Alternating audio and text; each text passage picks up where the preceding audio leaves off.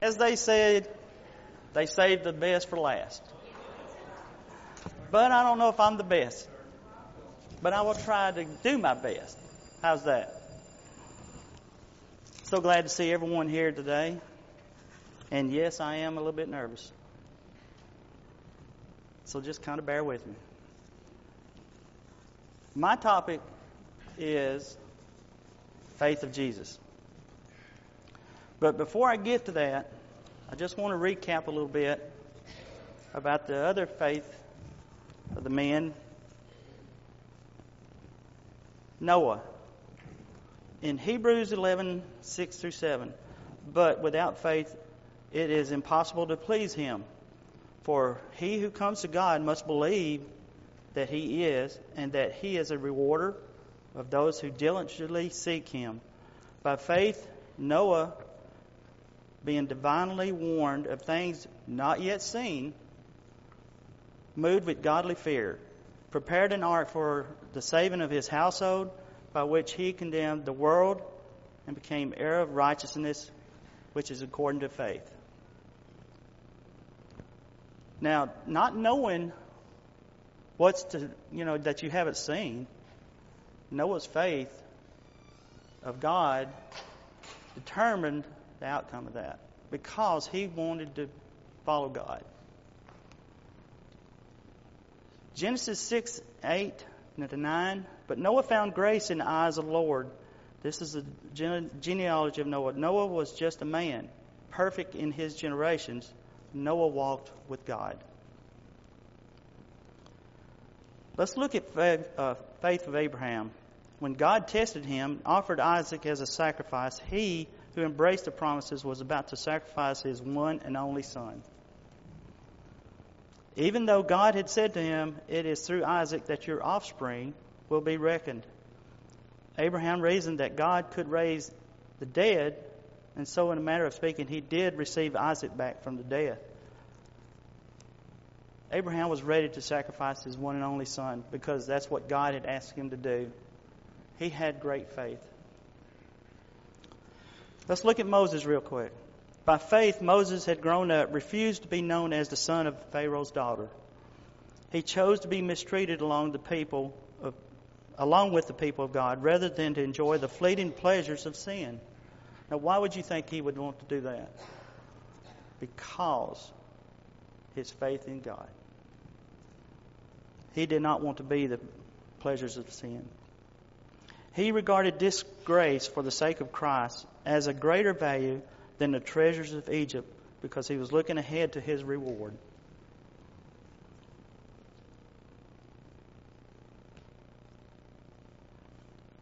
I've got one here too. The birth of Jesus, the Messiah, came about. His mother Mary was pledged to be married to Joseph, but before they came together, she was found to be pregnant with the Holy Spirit. Because Joseph, her husband, was faithful to the law and yet did not want to expose her to public disgrace, he had in mind to divorce her quietly. But after he had considered this, an angel of the Lord appeared to him in a dream and said, "Joseph, son of David, do not be afraid to take Mary home as your wife, because what is conceived in her is from the Holy Spirit. She will give birth to a son, and you are to give him the name Jesus, because he will save his people from their sins." All of this took place to fulfill what the Lord had said through the prophet. "The virgin will conceive and give birth to a son, and they will call him Emmanuel," which means God with us. So when Joseph woke up, what did he do? He did what the angel of the Lord had commanded him and took Mary home as his wife. All great faith. And what do you think they had in common? The common faith of God. They wanted to do what God wanted them to do, and they kept their faith with it. So faith of Jesus, to me, is the ultimate faith. And you say, how's that the ultimate? Highest of highest, greatest of grace, faith Jesus had, because it was always with him. And you say, how do I know that?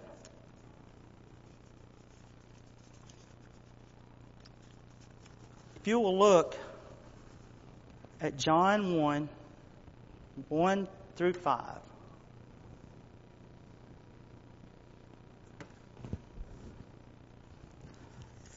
In the beginning, the Word already existed.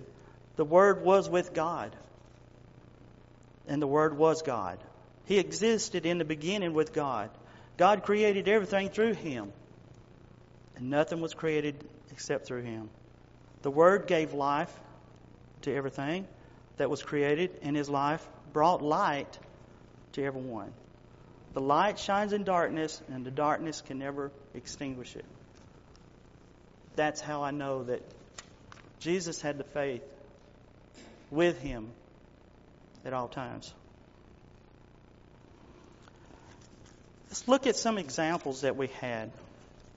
Now I want to start with one that a lot of us are familiar with. Let's read the account of Jesus in Jerusalem. And that's in Luke 2:41-52.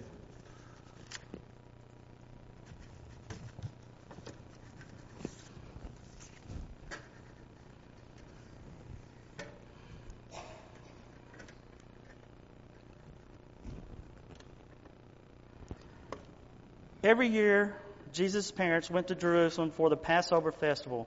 When Jesus was 12 years old, they attended the festival as usual. After the celebration was over, they started home to Nazareth. But Jesus stayed behind in Jerusalem. His parents didn't miss him at first because they assumed he was among the travelers. But he didn't show up that evening. They started looking for him among the relatives and friends. When they couldn't find him, they went back to Jerusalem to search for him. 3 days later, they finally discovered him in the temple, sitting among the religious teachers, listening to them and asking questions. Now, at age 12, Jesus was considered almost an adult, so he probably didn't spend a lot of time with his parents during the festival. Those who attended the festivals often traveled in caravans for protection from robbers along the roads of Palestine. The women and children would usually travel at the front of the caravan, and the men would bring up the rear. Now, a 12-year-old boy could have conceivably been in either group, so both Mary and Joseph probably assumed that Jesus was with the other one. But when the caravan left Jerusalem, Jesus stayed behind, absorbed in his discussion with the religious leaders. To me, that's telling me that his faith in God is doing the will that he wants him to do. And that's proclaiming the gospel to others and telling them what God expects out of him.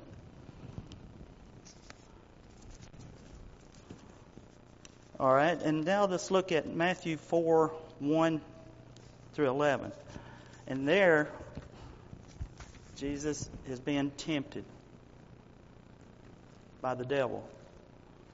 And we all know what that's going to be.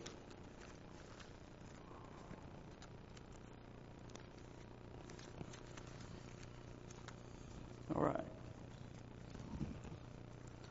Then Jesus was led by the Spirit into the wilderness to be tempted there by the devil. For 40 days and 40 nights he fasted and became very hungry. During that time, the devil came to him and said, "If you are the Son of God, tell these stones to become loaves of bread." I don't know about you. If I was getting hungry, I might have to do something. But he had faith in God that he's going to take care of him.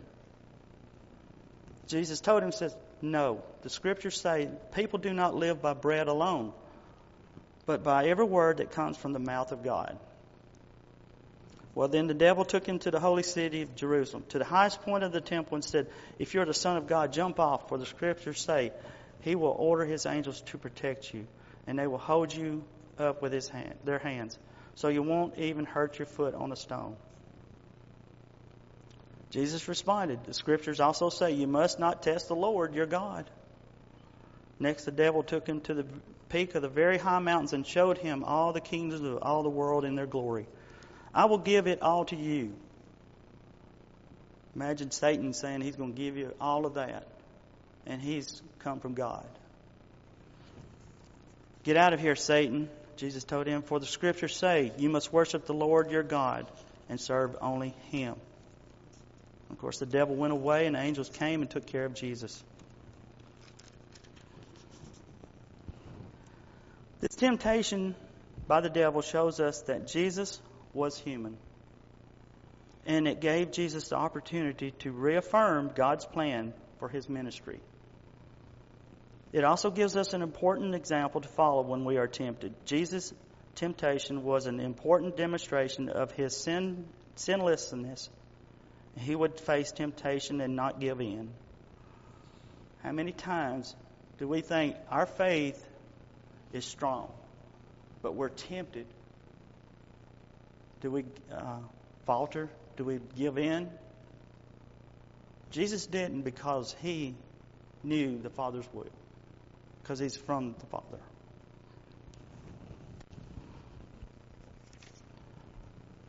Now let's look at Jesus in Matthew 8:23 through 26, where he's asleep on the boat.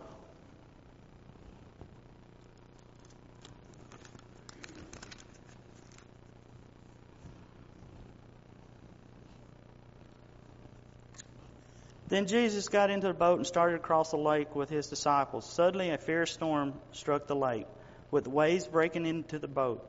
But Jesus was sleeping. I can't imagine me being asleep during a storm in a situation like that. If I had the great faith that Jesus did, yes, I could do that. But me as a right here, it'd be kind of hard to do. But Jesus was sleeping. The disciples went and woke him up, shouting, Lord, save us. We're going to drown. And what does Jesus say? He responded, why are you afraid? You have so little faith. Then he got up and rebuked the wind and waves, and suddenly there was a great calm. The disciples were amazed. Who is this man? They asked. Even the winds and waves obey him.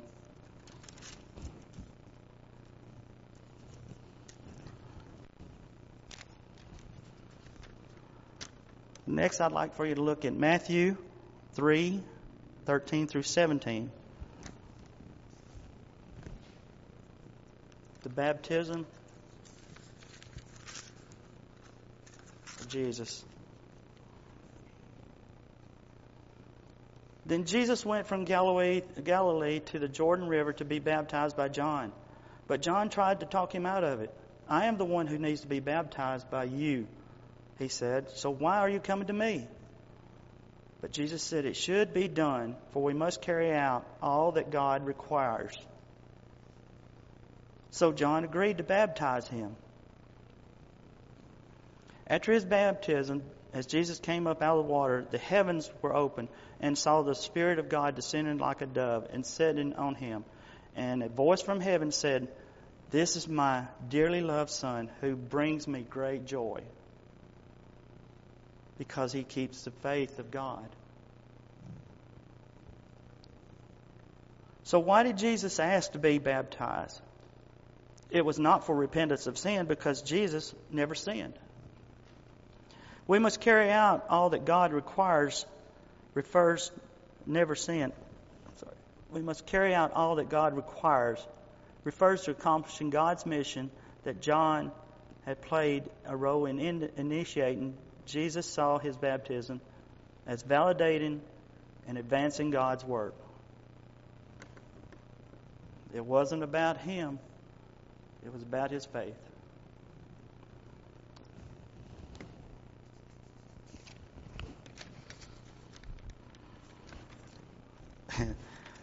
This next one, Peter walked on water in Matthew 14:25 to 31.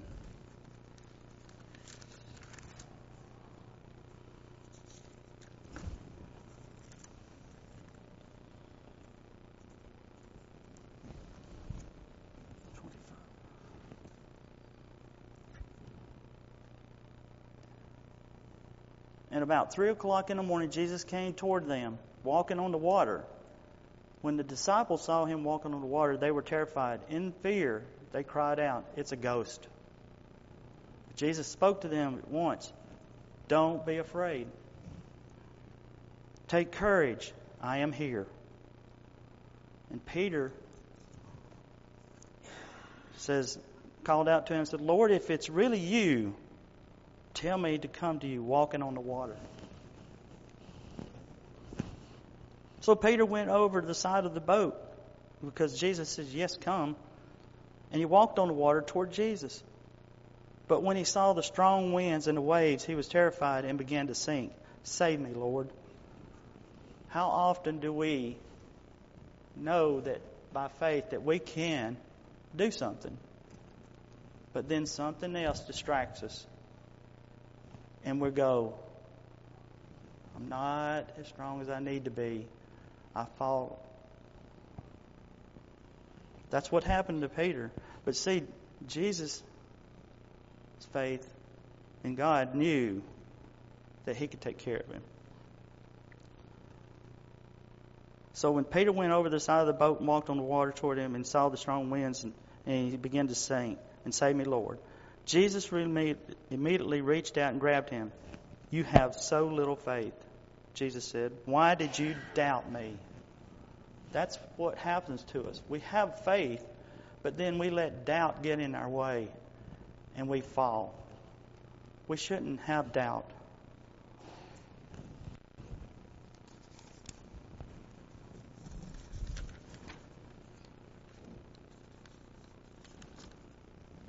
Even when it's time for Jesus to die,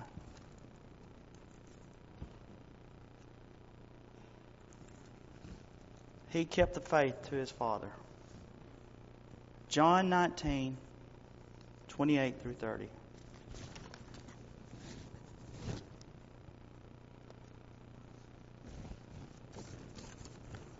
Jesus knew that his mission was now finished, and to fulfill the scripture, he said, "I am thirsty." A jar of sour wine was set in there. So they soaked up a sponge in it, put it on a hyssop branch, and held it to his lips. When Jesus had tasted it, he said, "It is finished." Then he bowed his head and gave up the spirit. Now, until the time, a complicated system of sacrifices had atoned for sins. Sin separates people from God. Only through a sacrifice and shed blood of an animal, a substitute, could people be forgiven and become clean before God. But people continually sin, so frequently sacrifices were required. Jesus, however, became the final and ultimate sacrifice for sin. The word translated "finished" also means paid in full. Jesus came to finish God's work of salvation, to pay the full penalty for our sins. He did this willingly because of his faith to God, to see that his plan was finished out.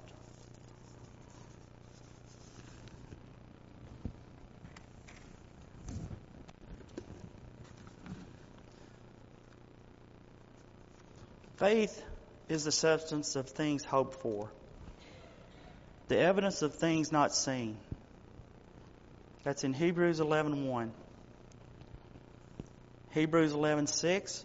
"But without faith it is impossible to please him, for he that cometh to God must believe that he is, and that he is a rewarder of them that diligently seek him."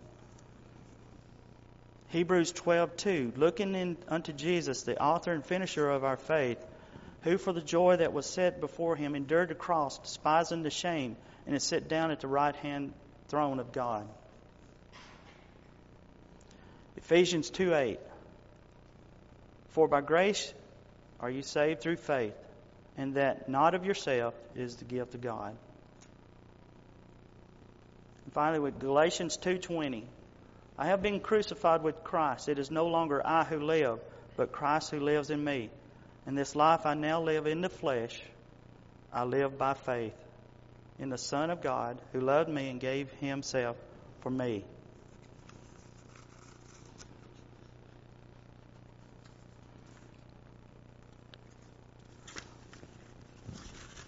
ultimate faith is what Jesus had. He had the faith of God with him the whole time. And he has several examples there showing how he lived his life. He was perfect. He's sinless. And we have the sins to carry on every day because we're told we sin. But do you have the faith of Abraham or Noah, Moses, or Joseph? They were all good men. They had great faith. Or do you have the ultimate faith of Jesus? The highest, the greatest of faith that there is. To have that, we must hear the word. We must believe. We must trust. We must obey. And we must repent. And live each day according to what God has us to do.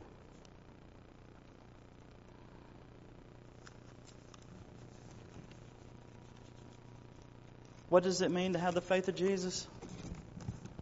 Having faith in Jesus Christ means relying completely on Him, trusting in His infinite power, intelligence, and love.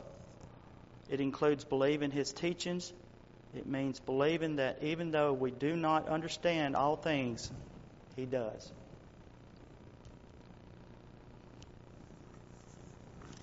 So, how is your faith? The fact that Jesus lived by faith in His Father was a part of His own teaching ministry. Most assuredly, I say to you, the Son can do nothing of Himself but what He sees the Father do. For whatever He does, the Son also does in like manner.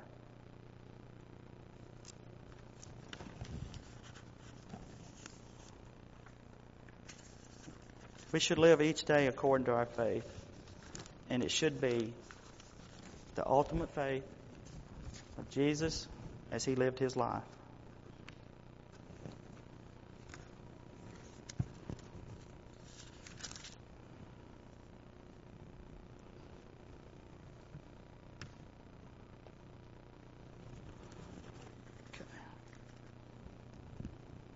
It was kind of hard to look at this because so many people, men had done great faith. And Jesus, being perfect, had the ultimately greatest faith of all. And He died, giving His life for us so that we could have a hope in heaven with Him.